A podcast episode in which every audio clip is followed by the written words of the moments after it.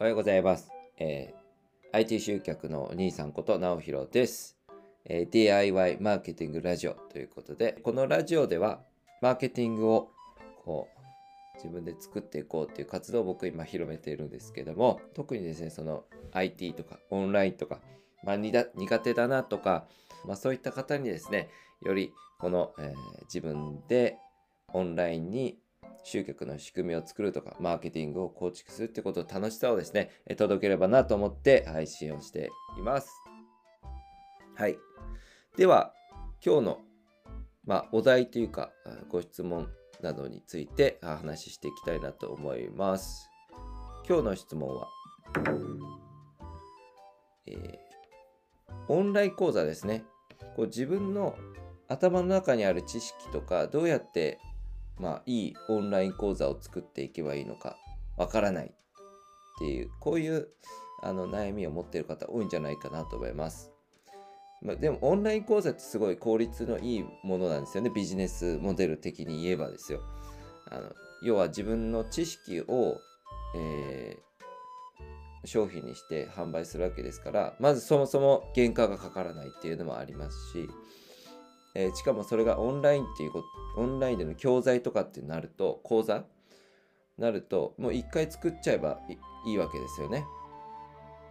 要はセミナーとかだと毎回そこ登壇して自分自身のこう時間を割いてですね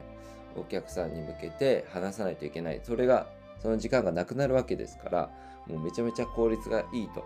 しかも今の時代こうオンラインで、うん、なんだろう広告とか使えば一気にそれを広めることができてね、そしたら集客の部分も自動化できたらもう完全自動化であの販売できちゃう。まあそういう形でですね、あのコンサルティングとか、えーオンライン講座の自動化みたいなあのコンサルティング講座教材って、まあ、あると思うんですけど、まあ、そういうのがですね流行るぐらいかなりですね今、まあ、注目ある集めているんだけどもなんかそのオンライン講座作ろうと思った時にいろいろこうね書き出したりとか考えたりするわけじゃないですか。あれもできるなこれもできるなみたいな。うん。でその時に結局何何から手をつけていいかわからないとかもうやりたいことがいっぱい溢れちゃってね、えー止まっちゃったとか いう方って結構多いんじゃないかなと、えー思います。特にですねやっぱりいいものを作りたいっていう風にこう考えてる情熱を持ってる方とかやっぱり何事にも本気で取り組むっていう方は特にそういう風な傾向にあるんじゃないかなと思います。なんかこうね、薄っぺらい系講座作りたくないなとか作るからにはもう全部自分の持ってるもの全部をこう、ね、あの入れた講座にしたいと。いうふうに考えている方って多いんじゃないかなと思います。でじゃあ、えーこれに対する僕のね、えー回答なんですけどもあの自分の納得のいく講座っていう風に作るんじゃなくて喜ばれるオンライン講座っていうどを作るにはどうしたらいいかなっていう風に考えるといいんじゃないかなと思います。あのオンライン講座の制作がこう進まない最大の理由っていうのはやっぱりその情報が多すぎるってことなんですよね。アウトプットしたい情報が多すぎる。で、うん、情報量が多ければ多いほどいいオンライン講座かっててどうでしょうか決してそんなことないと思うんですよね。例えば、えーパーソナルトレーニングの、じゃあ自分は講師をしていますということで、じゃあ、あの、まあ、夏に向けて、ね、えー引き締まった体にしたいっていう女性とか、まあ、男性もそうですけど、多いと思うんですね。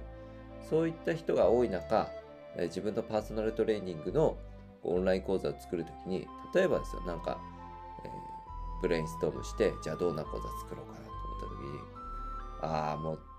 もう初心者の方もゼロからパーソナルトレーニングの0から100まで学べるような、完璧なオンライン講座を作ろうみたいな話に自分の中になったとして、じゃあ、ね、解剖学から始めて、筋肉の構造がこういう風になってますとか骨がこうなってますとかいや実は内臓がこうなってるのでそれもねあの知っとくべきなんですよみたいな。自分はそういった勉強をしてこのパーソナルトレーナーになりました。だから学んでくださいみたいな。結局そのじゃあパーソナルトレーニング、ね、受けたいとかそういう講座を学びたい人っていうのはどういうふうな、ね、体を手に入れたいとか、えー、パフォーマンスを発揮したいとか、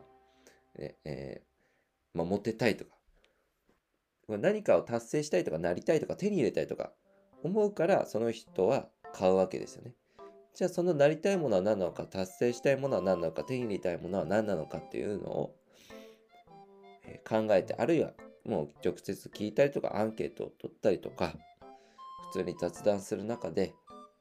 相手の願望とか欲求っていうのを聞いた上でその結果を手に入れるために、えー、何が必要かっていうのを逆算して作っていくっていうのがいいんじゃないかなと思います。